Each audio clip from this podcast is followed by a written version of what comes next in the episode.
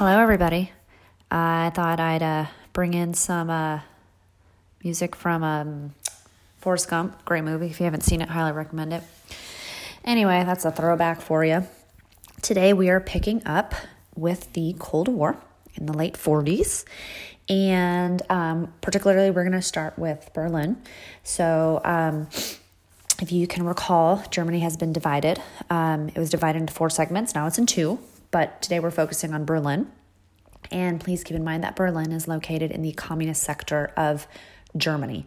All right, so that image that you're looking at, um, you can see Berlin is completely surrounded by communist Germany. So the black part of that little dot thing you're looking at, that's West Berlin. So keep that in mind, please. So basically, we're in 1948, um, and the Soviets were salty. Stalin was pissed that we, you know, combined our whole side, those three segments into one. And so the Soviets attempted to remove the Allies from Berlin by basically cutting off all access to the city. I'm talking every single road was blocked by Soviet troops. So that entire black perimeter of West Berlin was completely surrounded.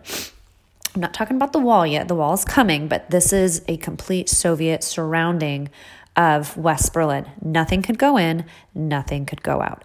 Extreme high tension. This is kind of the brink of, oh my gosh, are we gonna, is this World War III? Like, are, you're literally trying to kill millions of people.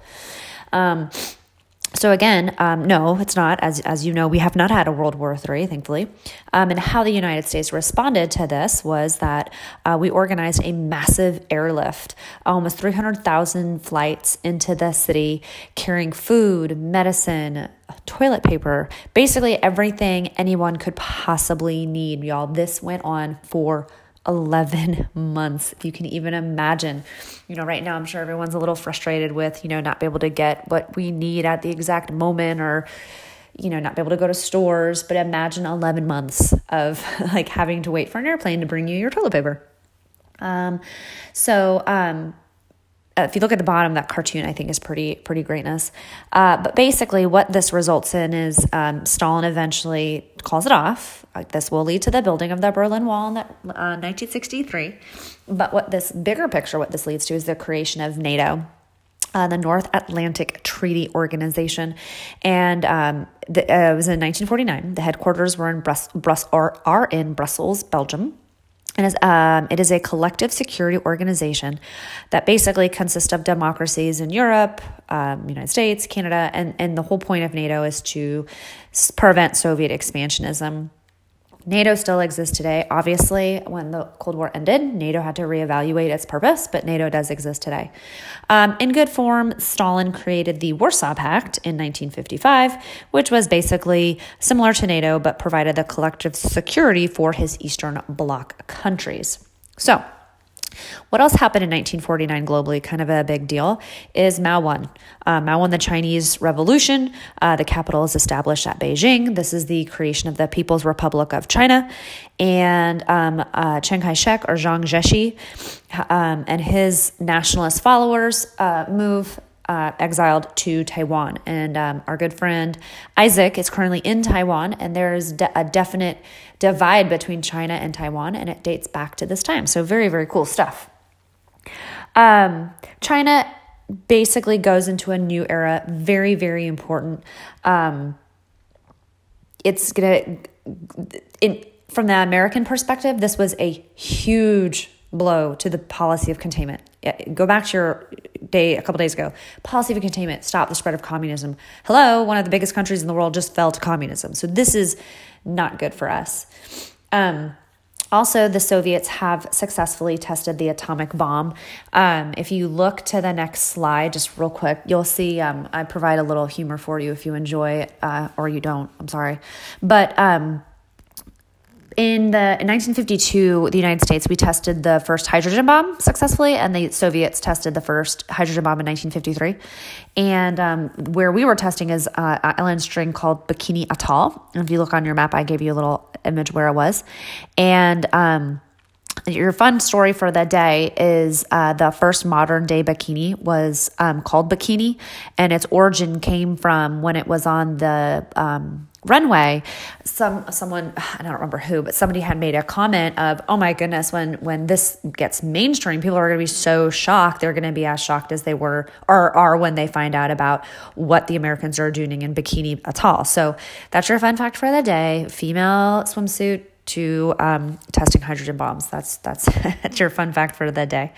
Um, but basically, what this then leads to is is a, is a term called massive retaliation, and this is under Sec- Secretary of State John Foster Dulles. And basically, we will protect our allies uh, no matter what, and we will we promise to basically destroy anyone with nukes if if we needed to. Now, JFK will take back that after the Cuban Missile Crisis. And if you're not familiar with the Cuban Missile Crisis, get excited because we will talk about the Cuban Missile Crisis. So now I want to bounce to Iran. If you remember Iran during World War II, um, the Brits removed the Shah, the older Shah, put his younger son in because of his connection to Hitler. So, um, if you also remember, the Yalta Conference um, basically said that Iran was going to remain to be independent, sovereign, autonomous. So, at the end of the uh, Second World War, the Soviets attempted to um, go into um, Iran, and, and the whole reason being is that uh, the, the presence of oil. And um, if you go back, the, your other set of notes, I told you Truman does not trust Stalin. Like at all. I mean, such a different relationship from FDR.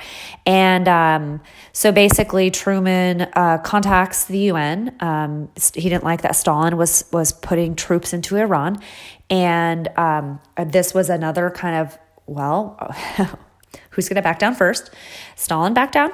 Uh, Stalin removed his troops, um, but this is going to con- greatly contribute to Cold War tension. So, you, so what I'm hoping to pave here is in the late 40s is, I mean, we have this like domino effect of, oh my gosh, oh my gosh, oh my gosh, oh my gosh, no war, but oh my gosh.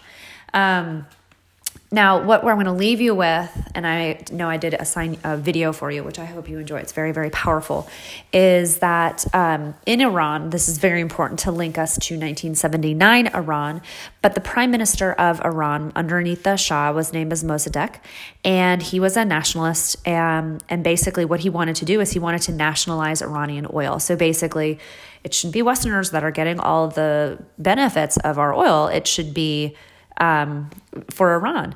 Um, now, as you can imagine, America and, the, and England did not appreciate this. And so in 1953, we have um, a mission called Operation Ajax, and it's between the MI6, which is the English version of the American CIA. Um, and it's a coup that overthrew Mossadegh and gave 100% of the power to the Shah. Um, just so you know, today uh, there are declassified uh, documents uh, about this. Um, the CIA has declassified them. The MI6 has never admitted that they were a part of this. That's your another fun fact for the day. Uh, the importance of this mission is it greatly flamed anti-Western sentiment. I mean, immensely. Um, he is remembered. Mossadegh is remembered as this anti-colonial figure committed to democratic values, Iranian nationalism really important stuff. Um, in 1957, the United States and Israel uh, created the Savak, which was which was the Iranian Secret Service, uh, secret police, uh, mind you, and they do some pretty atrocious things to the Iranians. All of this, uh, we'll take a break with Iran, but all of this will come back in a with a force in 1979. So with that, I leave you with a little bit more Elvis Presley. I hope you're doing well. Make good choices. Talk to you soon. Thank you.